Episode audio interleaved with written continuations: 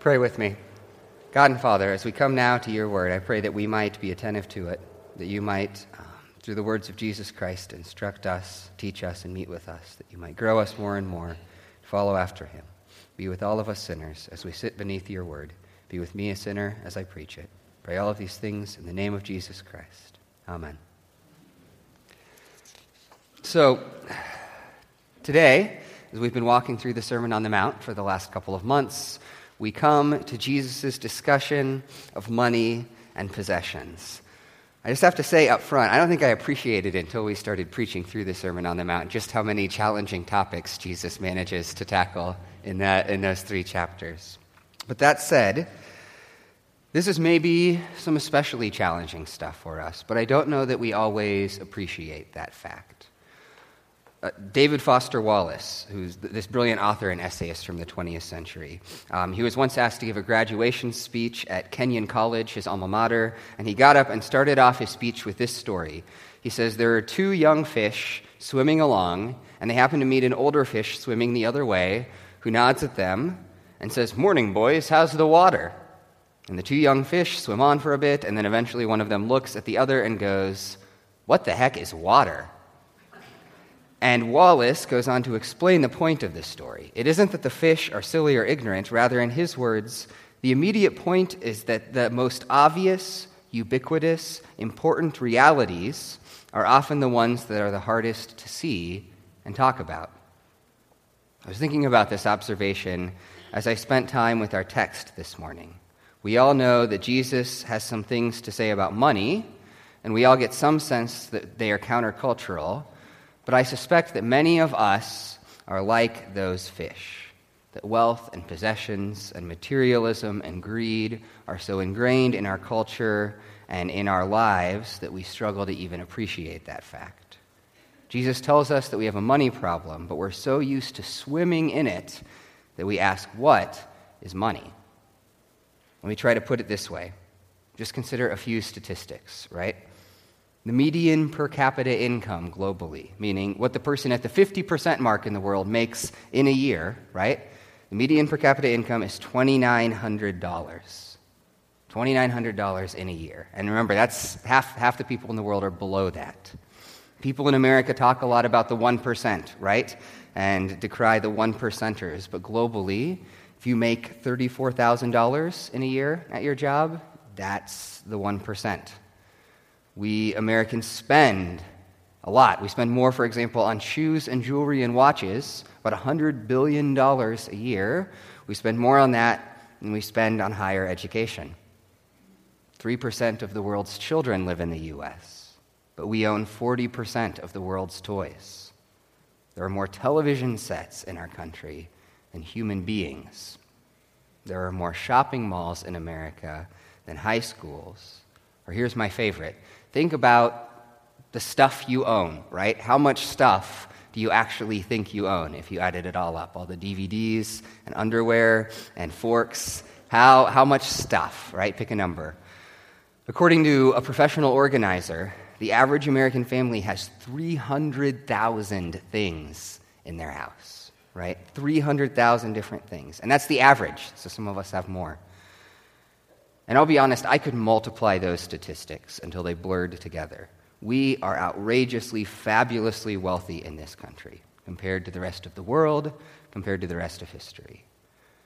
And I don't say all of that, interestingly, to make us feel guilty. There's this thing that can happen where those stats get thrown around and it's just this sort of shaming that comes with it, and that's usually not very constructive. As we'll say in a moment, the issue isn't just that we are in an economically prosperous place. And I don't say it because I'm any better off than the rest of you on this topic, right? I am a fish too, swimming in that sea of wealth. But I do say it because the more I think about this text, the more convinced I am that we need to spend a lot of time reflecting on it. Because Jesus actually spends quite a bit of his ministry talking about ministry, and we often avoid those discussions for various reasons. But if anyone needs them, it's us. We can do this weird thing when we think about wealth and money. We assume that the teachings that Jesus has on it are only supposed to apply to someone else that they're for the people richer than us, right? That, Warren Buffett's, Donald Trump's of the world, that if they would pay attention to what Jesus had to say, that would be really great. But look, wealth is the water that all of us swim in. If any group of people, anywhere in the world, any time in history, should expect Jesus' teachings on money to challenge them, it's going to be us. And so Jesus wants to teach us about our relationship to money and possessions. He wants to teach us about it on several levels in this text on the level of our hands, what we do with it, on the level of our eyes, how we desire and look at and think about it, and on the level of our hearts, how we serve it. Our hands, our eyes, and our hearts. So we're going to look at each of those in turn this morning. But before we do, I want to step back for just a minute because Jesus' teachings here belong in a context. And before we look at the specific of this text, I want to offer a couple of brief thoughts on how the Bible just kind of views money as a whole. All right? Because I think that's important to us. On the one hand, in Scripture, money and wealth are not evil. They are not evil. The Bible is sometimes misquoted this way, but that isn't what it teaches. There are wealthy, praiseworthy people in the Bible. Lydia, who Paul praises and who hosts a house in her home, or Joseph of Arimathea, whose tomb Jesus is buried in. Um, and wealth in Scripture is pictured as a blessing of God at times and can be a reward sometimes for wisdom and hard work. Abraham was rich, as was Job.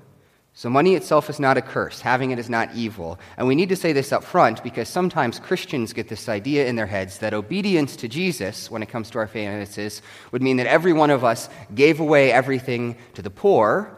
And since we're not doing that, we feel like we've already failed and there's not a lot of point paying attention to Jesus' teaching. But that isn't God's view. Wealth can be a blessing, and God isn't angry at us for being blessed. However, while money is not evil in Scripture, it is seen as dangerous. It's dangerous. So while Scripture doesn't say that money is the root of evil, as some people misquote it, it does say in 1 Timothy 6:10 that the love of money is a root of all kinds of evil, that some eager for money have wandered from the faith and pierced themselves with many griefs. Money itself isn't bad, but we can easily fall in love with it, and that can draw us away from Jesus. Indeed, Jesus tells this parable of the sower in Mark 4, where the seed is scattered on different kinds of ground that represents people in different situations, and some of it is scattered on ground with weeds, and the weeds grow up and choke out the seed. And Jesus explains this kind of seed this way He says, It starts to grow, but the worries of this life, the deceitfulness of wealth, and the desires for things come in and choke the word making it unfruitful. This is perhaps why Jesus says in Matthew 19 24, Again, I tell you, it is easier for a camel to pass through the eye of a needle than for someone who is rich to enter the kingdom of God. So, money in Scripture, I guess the best thing to compare it to is fire, right? It isn't a bad thing. In fact, fire is a good thing for our survival. We need it to survive, but it is dangerous. You have to be careful with it and watchful around it. Because if you fail to recognize the danger, everything can burn, right? So it's within that context that Jesus speaks. Not to condemn us for having money, which, as we said in America, most of us have a lot of, but to teach us how to live with that money and approach it safely. So let's look at what he wants us to do uh, then as we think about our wealth. The first area Jesus addresses in this text is our hands our hands, what we do with the money that we have. So in verse 19, he says, Do not store up for yourselves treasures on earth. Don't spend your time and resources, he says, getting stuff of the earth. And what is that stuff? It's clear from what he says can happen to it, right? That it can decay or be destroyed, it can be stolen by thieves. He's talking about wealth in all its forms money, possession, investments. And he is saying not to store it up for ourselves. That's actually an important distinction for ourselves. Like we said, Scripture doesn't view wealth as a bad thing, but it constantly condemns greed. What's the difference, we might ask? It rests on what we view our wealth as being for. So, in the world as Jesus sees it, all physical things are ultimately from God. Our call is to be good stewards of them. He elsewhere pictures it as God being a master and going away on a trip, and he gives these different servants kind of parts of his estate to take care of. And, um, and, and that's us, right? So we don't have to view it as a bad thing to have that wealth. That's part of God's design. We're called to invest it and use it and even enjoy it appropriately. But we are always meant to act as if it belongs to God, not to us. Wealth leads to greed when we start viewing it and using it primarily to serve our appetites rather than God's kingdom. What Jesus calls us to do then in verse 20 is to store up for yourselves treasures in heaven instead. To store up for yourselves treasures in heaven. How do we do that? There's this rather cryptic parable in Luke 16 Jesus tells about a rich guy who's about to fire his financial manager, and so the manager goes and cancels all these people's debts. And we don't have time to dig through that whole parable this morning. But Jesus sums up the point of the parable in Luke 16 9. He says, I tell you, make friends for yourselves by means of unrighteous wealth, so that when it fails, they may receive you into the eternal dwellings. So, what matters in eternity is not how much stuff you have, but how much you have blessed the world with your stuff. That's what Jesus has in mind here.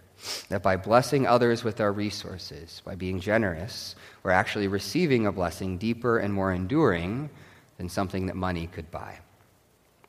So Jesus is calling us to be generous with our wealth, to be intentional about giving it, to bless people with it.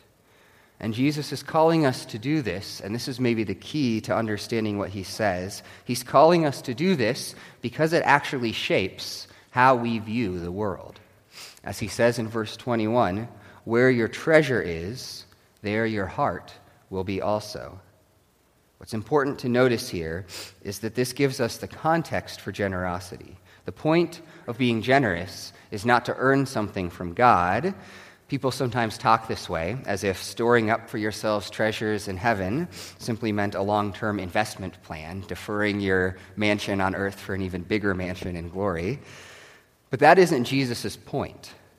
The goal of generosity, he says, is to break our heart's love of mansions, instead, training us to love God. It's to set our hope and our hearts in heaven rather than on earth. Some of you know the story of St. Francis of Assisi. Francis was born a wealthy noble, but one day he's out riding and he saw this poor leper begging by the side of the road, and suddenly overcome with Jesus' words about caring for the poor and needy, he staggers out of his carriage and he kneels down and he hugs this leper. And in that moment, he has this vision where the leper's face was transfigured into that of Jesus. And from that day forward, Francis gives away his wealth, seeks to live a life of simplicity generosity became the St. Francis that we talk about today. And look, we aren't called to the vows of poverty that Francis took and instilled in his order of Franciscan monks, but there's something deeply insightful about the reason he says that they took them. In his counsels, which were written to the monks that followed him, he says this Where there is charity and wisdom, there is neither fear nor ignorance. Where there is poverty and joy, there is neither greed nor avarice.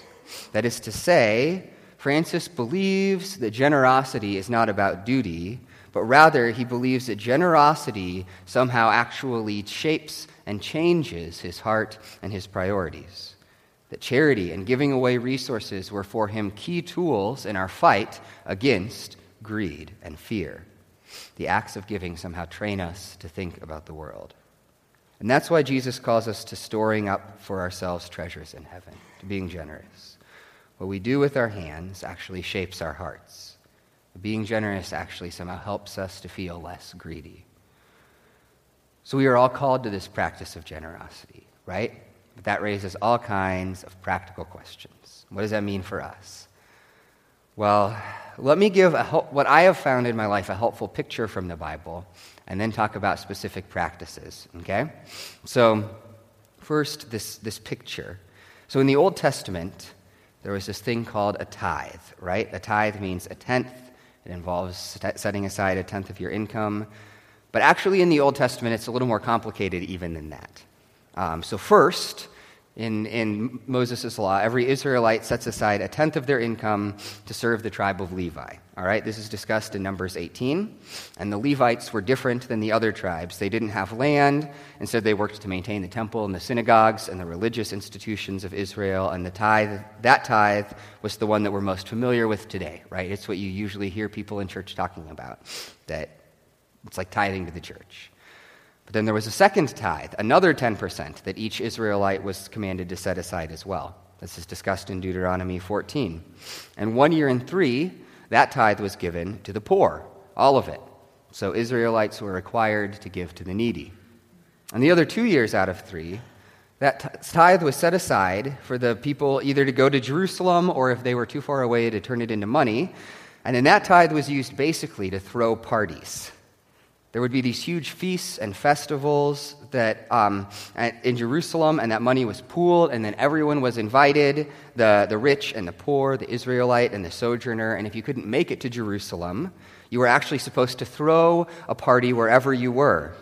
Deuteronomy 14 26 tell, tells the Israelites to take that tithe and spend it for whatever you desire oxen or sheep or wine or strong drink, whatever your appetite craves, and eat there before the Lord your God and rejoice, you and your whole household, and include your servants, and include the sojourners and the Levites among you.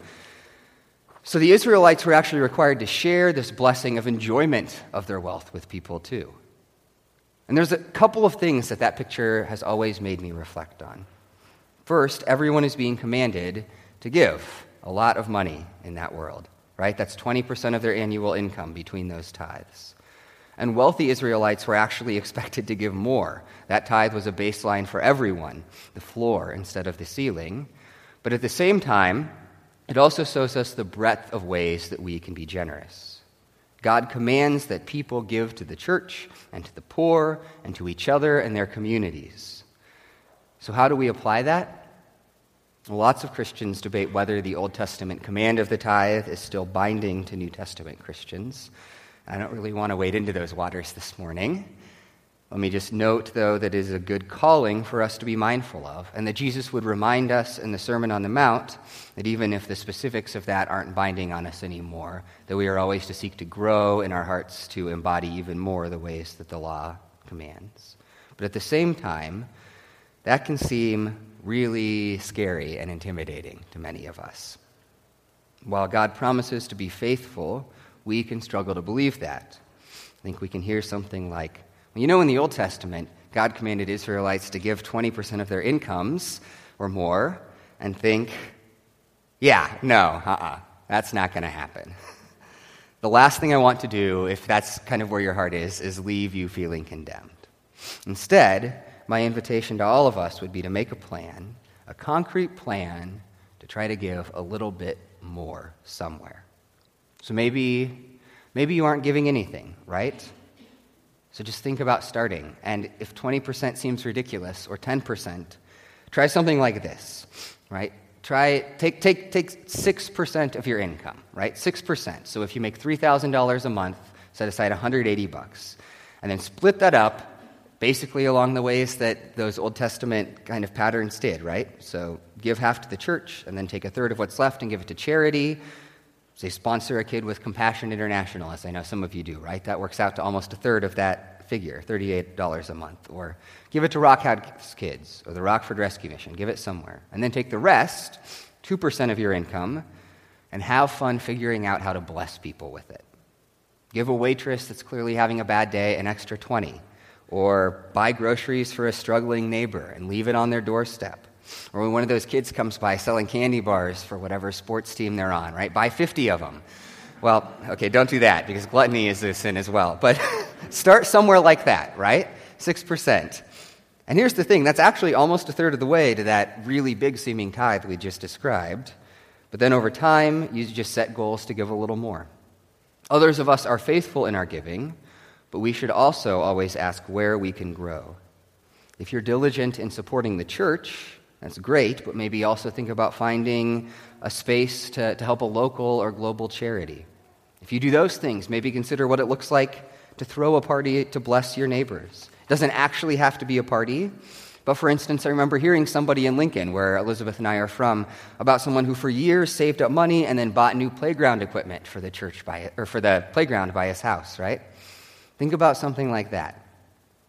I think that's the best way to approach generosity, not to set some standard that is terrifying for some of us and then easily just met and ignored by others, but for each of us to simply ask from time to time, how can we be giving more? Or as C.S. Lewis puts it, I do not believe one can settle how much one ought to give. I'm afraid the only safe rule is to give more than we can spare. In other words, if our expenditures on comforts, luxuries, amusements, etc., is up to the standard common among those with the same income as our own, we are probably giving away too little. There ought to be things we should like to do and can't because our charitable expenditures exclude them. So Jesus is calling us to be generous with our money, to set our hands to generosity. And he does this, like we said, because generosity trains us to not let money rule us. However, that isn't all that he has to say. He also addresses our eyes. Our eyes. In verses 22 through 23, we find this kind of cryptic saying The eye is the lamp of the body. If your eyes are healthy, your whole body will be full of light. But if your eyes are unhealthy, your whole body will be full of darkness. If then the light within you is darkness, how great is that darkness?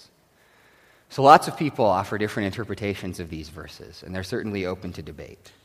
But here's what I think Jesus is saying, all right? First, to follow it, you just need to be aware that where it says your eyes are unhealthy, that phrase really just says your eyes are bad or evil. And that phrase is used places like Deuteronomy 15:9 in the Bible and in lots of rabbinic literature to basically just be shorthand for saying you're selfish. You're being selfish. That you're looking at the world in a self-centered way. And so, in light of that, here's what I think Jesus is trying to say. If you look at the world rightly, with God at the center and his kingdom as the highest priority, then we can see straight. But if we look at the world selfishly, in terms of what we want and what it offers us, we actually end up blinded. We think we are seeing, but it's really just darkness. Which is to say, in Matthew 5, for example, when discussing murder and adultery, Jesus sets these high standards. Do you remember that? He says that obedience isn't just about how we act towards people, it's also about how we think. So if you fantasize about a person, for example, you can already be committing adultery, he says, with them in your heart. And in these verses, I think Jesus means to teach us that greed works the same way.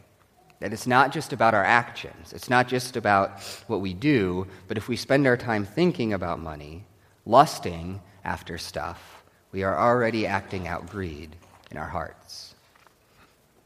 There's, this, there's a scene in the, this movie, Fight Club, which is a movie that I am in no way endorsing as a pastor, all right? I feel like you slip into that sometimes when you mention a movie, but I saw it years ago, and it is not safe for the family, so don't go rent it for your kids tonight. But there's the scene at the beginning of the movie um, where you see the main character. Um, and he's sitting in this chair and he has this magazine open in his lap with the centerfold out and he's just like staring at it. And you think you know what the scene is about, but as the camera rotates, you realize that this is an IKEA magazine and what he's staring at is this living room spread across the centerfold in unabashed lust. And that is just true of, I think, how so many of us experience our world. I was a manager in retail, right? And viewed from a certain angle, the way people shopped was almost disturbing. You would see them just sort of walking through the aisles, brushing their fingers over things, and they would just stop and hold this thing and stare at it at the end of the aisle. Or, or they'd, they'd run their hands over the clothes with this faraway look in their eyes. There were people who would come in to, to the Target that I managed almost every day and they would just like try on 10 different outfits every day and not buy any of them. Or they would want to come back and just have a conversation about a different 60 inch television every day. And I mean, I do, in some sense, that sort of thing. I dream about stuff that I can't have and will never have. I mean, everybody does, right? There wouldn't be game shows like The Price is Right if we didn't do that sort of thing. We talk about the dangers of the internet, but I have totally wasted hours on Amazon.com looking at things I would like to buy. I don't know, adding them to the shopping cart and then being like, no, and taking them out. And then adding them to the shopping cart again, being like, no, and taking them out, right? We all slip into that sort of obsessing in our minds about stuff. And Jesus wants to remind us that we need to watch not just how we act with our money, we also need to watch how we think about it. This is one of those interesting places I feel like we can actually fail in two directions. On the one hand, this challenges those of us who are constantly spending our money and thinking about the stuff we can buy, the people who lust after stuff. People throw around words like materialism and consumerism, and some of us are deeply afflicted by those problems. We buy and buy and buy, and then when we're not dreaming, we're just, or we're not buying, we're just dreaming about more stuff that we could buy. But at the same time, we can fail in the opposite direction. This also critiques those of us who obsess about keeping our money, about pinching every penny and tracking every dime, because we're still, in a sense, lusting after money, just lusting after having it rather than spending it. We can hoard and hoard and hoard, and when we're not, dream about how we can hoard more. And Jesus' answer is not to do either of those things. Rather, it's to seek to spend less time thinking about money and what it can buy, and more time thinking about God. It's to seek in those moments when we're obsessing over purchases or savings to instead seek to reflect on His goodness and, and faithfulness and generosity, to set our hearts on heaven. Again, that doesn't mean that buying things is bad, and it certainly doesn't mean that saving is bad. Those are both good things in proportion, but they can only exist in their right proportion when they exist um, in a context that is centered on God. We need to push our hearts towards Him and then let those things fall into their proper places. Ultimately, what Jesus is calling us to in his call to generosity with our hands and contentment with our eyes is something deeper. He wants to set our hearts free from the power of wealth. What Jesus truly wants to address is the condition of our hearts. As he says in verse 21, for where your treasure is, there your heart will be also. Right? For Jesus and the way he addresses us, actions are never just external things that we do, they come from something deeper. That greed and materialism are dangerous not because they're just bad things we do, they're dangerous because they indicate our hearts can be set in the wrong place. In verse 24, Jesus says it this way Nobody can serve two masters. Either you will hate the one and love the other, or you will be devoted to the one and despise the other. You cannot serve both God and money. That's the ultimate question for Jesus. Not what or how much you have, but what you have set your hearts upon. The picture Jesus gives in that verse is a simple one if you think about it. It's the reason, right, that you don't have two bosses at work. Because if they have different priorities, and Jesus and money are going to have different priorities. If those two bosses have different priorities, you can't actually obey them both. You're going to have to choose in the moment one or the other to follow. That's always going to mean disobeying the other one. And what Jesus wants to call us to then is a question of where our loyalty ultimately lies. Which boss are we taking as our true master?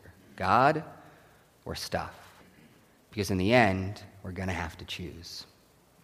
There's this idea we can have about Christianity, that, that people in our world have about Christianity. It sees Christianity as bondage, as being a slave. And it asks, why in the world would anyone want to do that? Why wouldn't you want to be free? And what's interesting is that, in a sense, Scripture doesn't disagree with that idea that people say.